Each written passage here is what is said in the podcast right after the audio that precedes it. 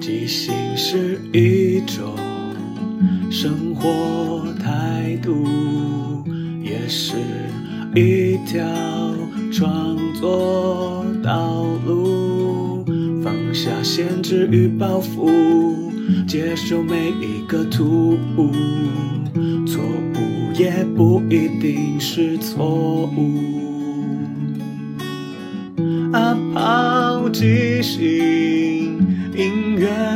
上座，每周日晚上十点钟，陪你一起即兴面对日常与不日常的种种。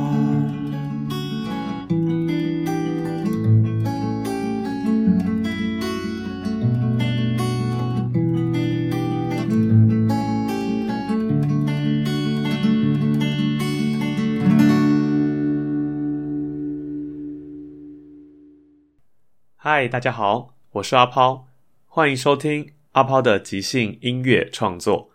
每个礼拜天晚上十点，用二十分钟的即兴音乐畅聊，陪你一起即兴面对日常与不日常的种种。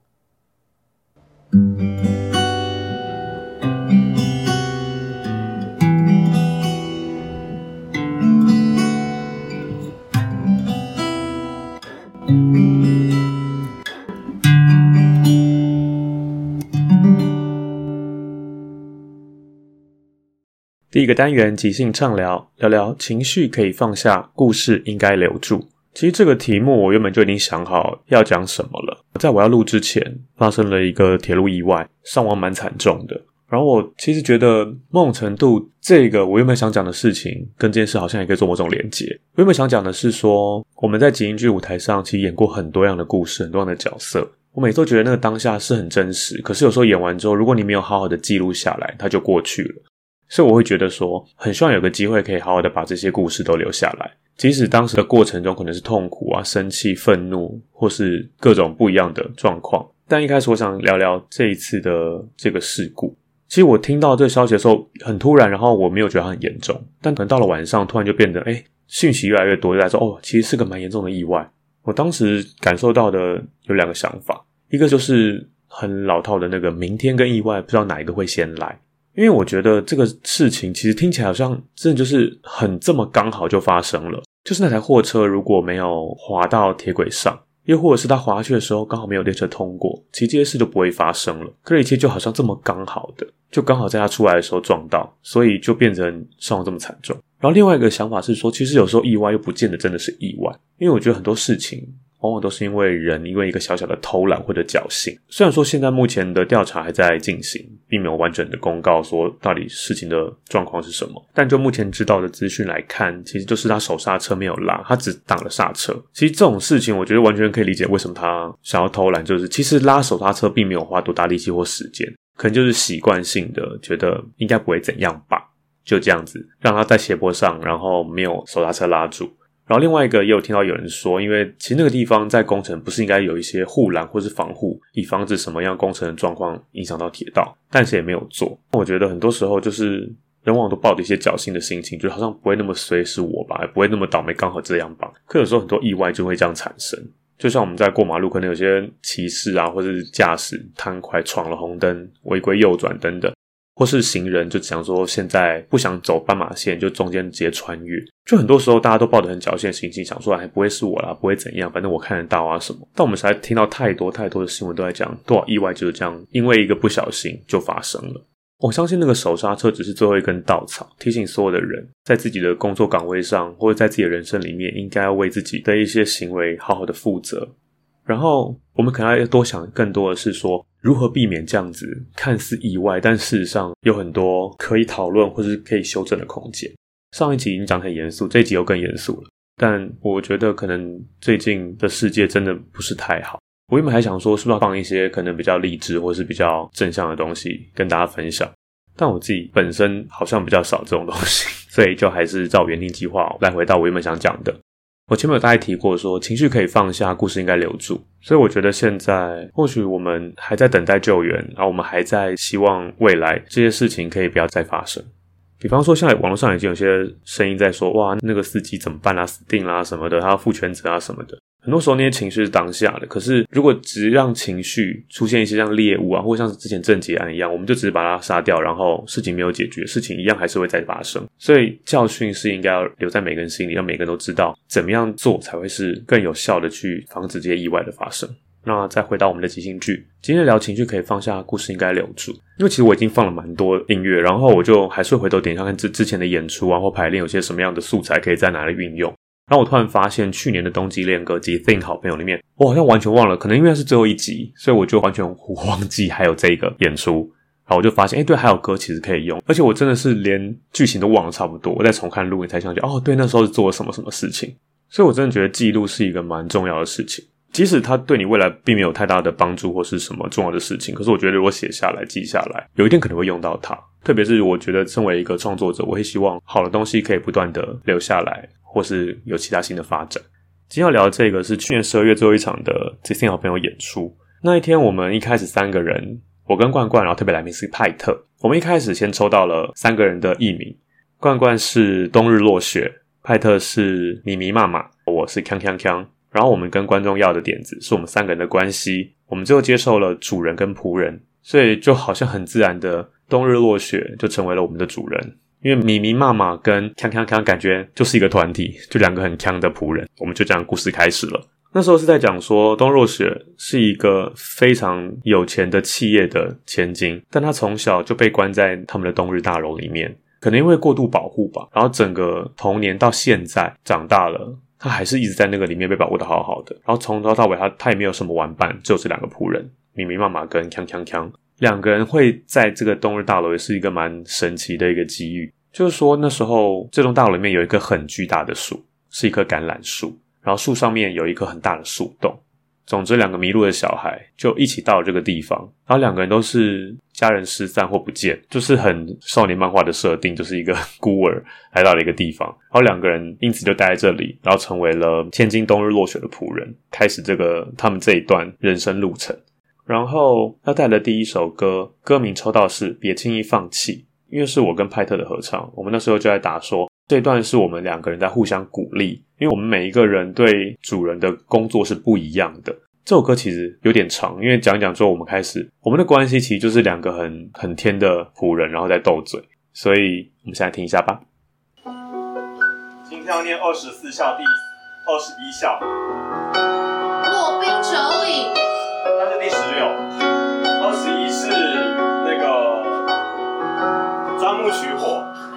我取我，有在二十四孝里面吗？没有关系啊，是你念还是我念？你的牛奶好了没啊？然后主人可是要知道五十五做牛奶。哎，我我我我每次微波都超过温度，怎么办？你看。如果超过，你放凉一下嘛，问温度计。来不及了，它已经滚出来了。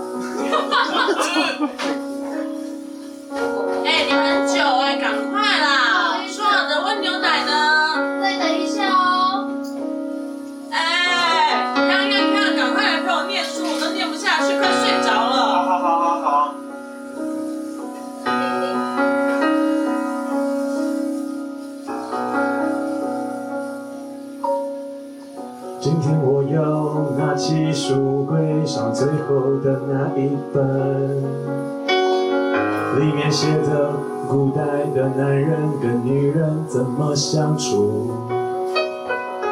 他说上面有很多字，听久了主人就会想睡觉，睡着以后就可以让我念我想要念的书。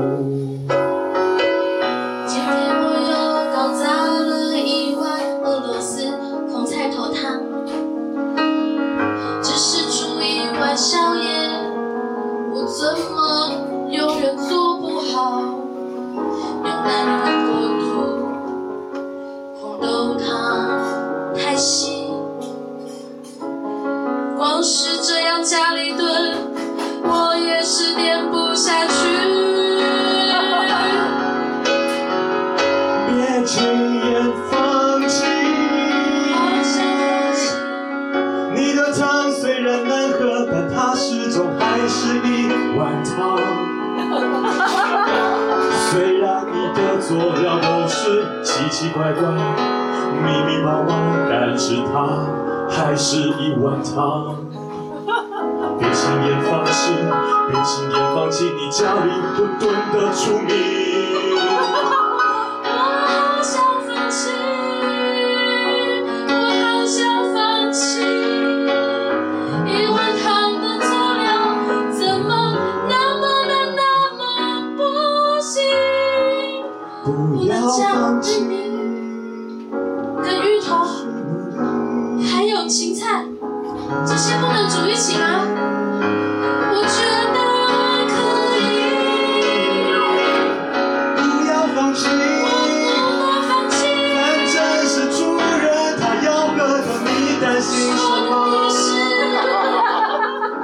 就像我每天挑我的书，也是让他睡得安稳。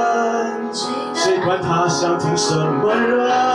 谁管他想吃什么呢？我只要把所有的钱一起放下去。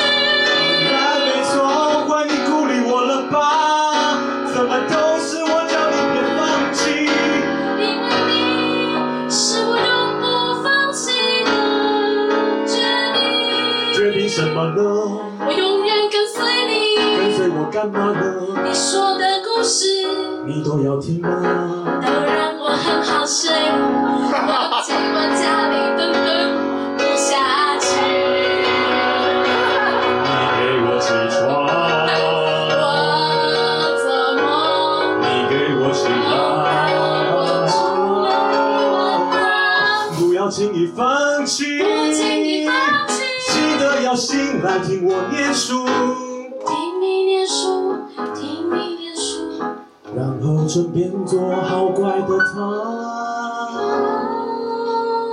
主人睡饱吃。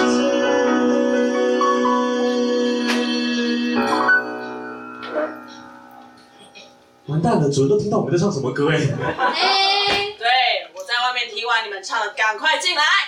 是歌词的第一段，我说我的任务其实是念书给主人听，因为主人喜欢听故事。可是因为我又觉得念书很无聊，所以我就会故意挑很无聊的书来念给他听。然后他睡着之后，我就可以读我自己想读的书。然后米米妈妈她则是负责料理，但她其实做的菜很可怕，都是些奇奇怪怪的加在一起，然后可能用的量又不一样啊，或什么的。最后我们两个就还是互相鼓励说，虽然我们好像没有做得很好，但事实上我们也真的不用做得很好，就是一个很很天的一段对话，就说不要放弃啊，虽然你的汤很难喝，但它始终还是一碗汤，在劝他嘛，然后他就一直说他好想放弃哦，因为他想要出名，可是一直在家里怎么能够出名呢？然后连做一碗汤都这么难，然后但是我因为孩子一直在鼓励他说不要放下，继续努力。他就觉得他可以，然后我就说，反正是主人他要喝的，你担心什么？就像我每天挑我的书，也是让他睡得安稳。谁管他听什么？谁管他想吃什么？因为这一段其实唱了一阵子之后，觉得，诶，怎么不是应该互相鼓励吗？为什么都没有鼓励我？所以我就直接唱出来说，说的没错，但该换你鼓励我了吧？怎么都是我叫你别放弃？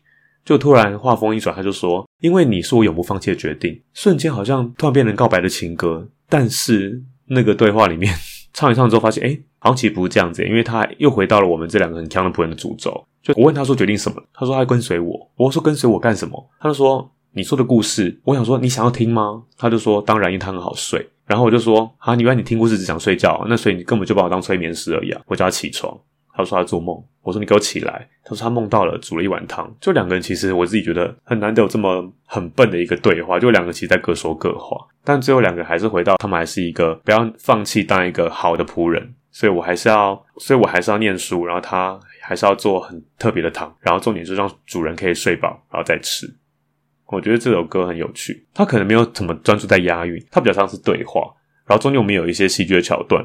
然后我觉得这首歌可爱的地方是，我觉得很刚好，就这两个人都是蛮特别的角色，然后在做特别的事情。这个故事很荒谬，角色很荒谬，但是却有某种真实感。那个真实感是我觉得好像真的有这种人呢、就是虽然会讲哇，这也太奇怪了，怎么会有这种这种想法，或怎么会做这种事情？可站在当下，我们两个都相信这是最好的。因为我觉得饰演一个角色，好像不是要把它做成一个你想象的样子，而是你就是成为那个角色。因为你觉得你就是他，所以你做的每一件事情都是对的，本来就应该这样做啊。算事后看都觉得，哎，怎么搞的？这是有问题的人吗？然后要跟大家分享第二首歌，抽到的歌名叫《隔离人生》，是锵锵锵他抽到的独唱。因为这首歌那时候遇到一个乱流，是一个这么强的人，他又是孤儿，他好像人生是一个没有什么方向性，然后也没有什么过去在这边的感觉，所以要如何让他在这首歌里面好好的讲一下这个人？所以那时候我们在透过访谈互相打地基的时候，就有一点有点迷路，是因为我们在讲说到底他是一个怎么样的人，那中间也跟观众要了点子说，比方说他有什么特殊能力。那时候接到的点子是想要变透明，所以最后串起来之后，所以把那些事情有点凌乱琐碎的故事串起来之后，就变成这一首《隔离人生》，有点奇幻迷幻，有点好像在一个黑洞里，就在那个树洞里面迷路，但最后找到出口的样子。我们现在听一下吧。我们就先来听听看我们的看看看所带来的这一首《隔离人生，隔离人生》，掌声欢迎！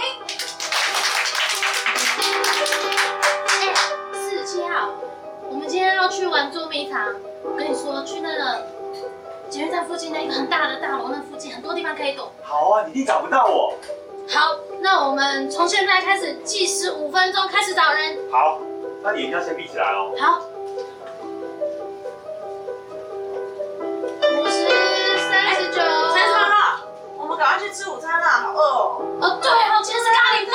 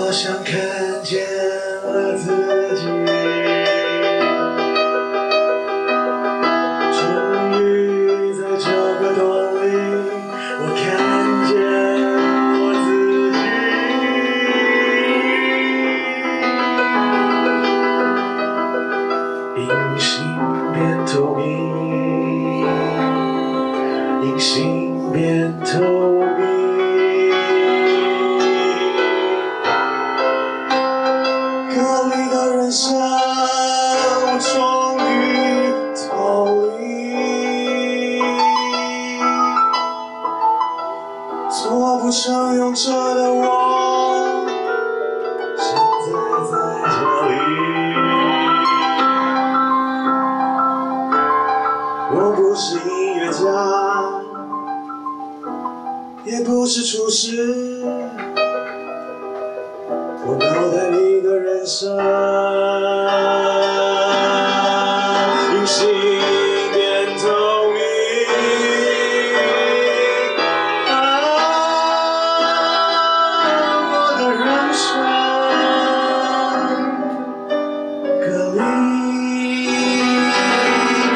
这树洞里，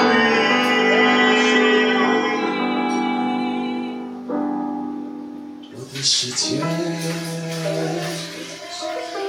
突然变得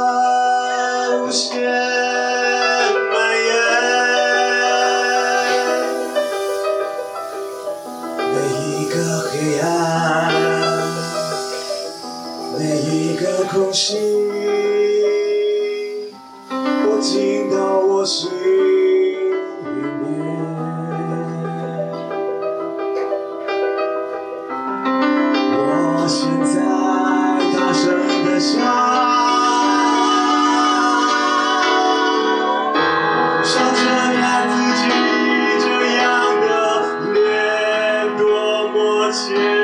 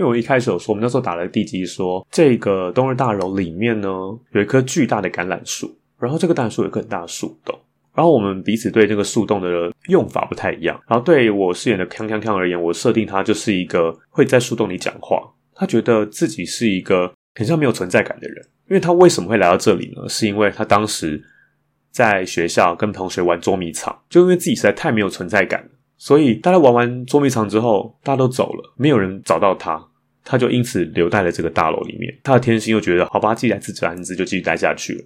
可是，在这首歌里面，就突然好像有一种，即使再再强再怎么样的人，他心里深处还是会有一些他的课题。比方说他，他究竟到底是他想要变透明，还是他已经是透明？就他没有存在感，还是他想要不被看见？就有些矛盾在他心里，他其实一直也不是很知道。然后，因为他没有弄清这件事情，人生好像就没有太多困难。就像我们前一首唱那首歌一样，他觉得很多事情，比方说你煮了再难喝的汤，它还是一碗汤啊，好像可以不用那么烦恼这件事情。可是在这首歌里面，他就开始自己问自己说，好像他在这个世界，就只有他自己的世界里面，他看到了他真正的自己的样子。那时候在在唱的时候，我也是仿佛就在那个洞里面，觉得好像一切都很混沌。然后我到底要去哪里？因为隔离人生就是等于这个人跟其他事情隔离了，所以他在里面就会能够跟自己对话，然后跟自己在确认说到底自己想要什么，自己要去哪里，然后自己现在是什么样子，要成为什么样子。然后我觉得这首歌很有趣的地方就在于，我觉得它好像很乱，它好像也没有所谓的歌的架构，它就是一个在迷路中的洞里面。找寻自己，然后找到了一个出口的光。然后这首歌我有很多拉长音的地方，然后拉那个长音比较像是我好像某种程度在呐喊，用唱歌的方式呐喊，所以那个声音就会一直一直延伸，一个接一个。然后也会有一些空白的时刻，是好像他真的认真在听这个时候、这个空间、这个地点、这个我。然后我现在在重听这首歌时，我都好像可以想到我当时唱你的感觉，因为这首歌很很刚好，就是我在唱的时候，我是。感受到了什么，唱出了什么，唱出了什么，又感受到了什么，就有一个很很明显的脉络。可是那脉络可能不是很具体，说我现在要干嘛干嘛，可就是有一种我好像也跟着音乐一起前进，然后把这首歌唱完。我觉得是个蛮特别的经验，跟以往我可能会有意识到的，我前面铺成什么，然后副歌我要唱什么，然后最后怎么样收尾。我在想，当时完全忘了今天这一段演出，甚至这首歌，会不会其实也是因为它，它也跟平常我习惯或喜欢的东西不一样。然后可能自己内心有有一些评价，会觉得说好像不是一个很架构、很成熟、完整的歌量。但我觉得后来又意外的遇到它，重新拿出来看，觉得好像其实也蛮有味道的，所以来跟大家分享。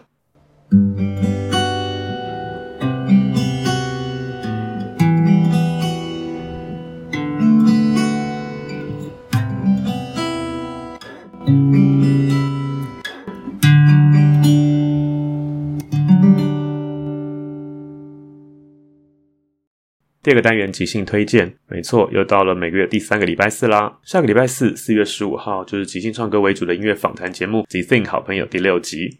这一集的特别来宾是大师姐凯文，就是那个第零集把即兴剧介绍的非常清楚的凯文。然后这边想特别分享一个，是这一次新版的《即兴好朋友》，我们还做了主题曲，来跟大家分享一下。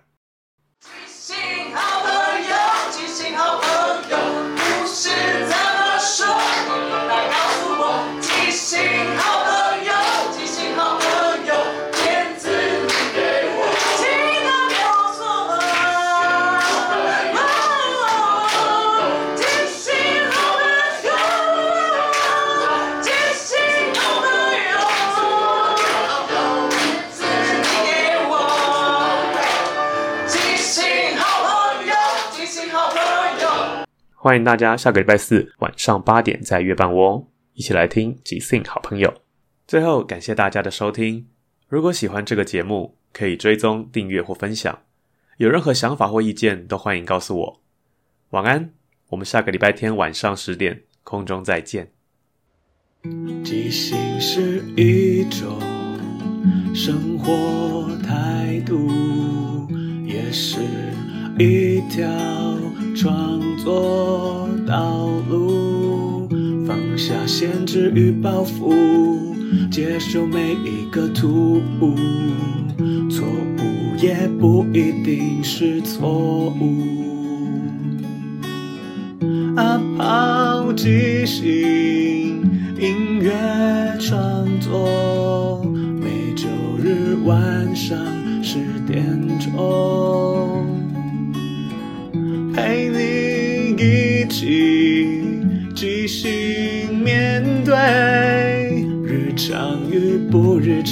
的种种。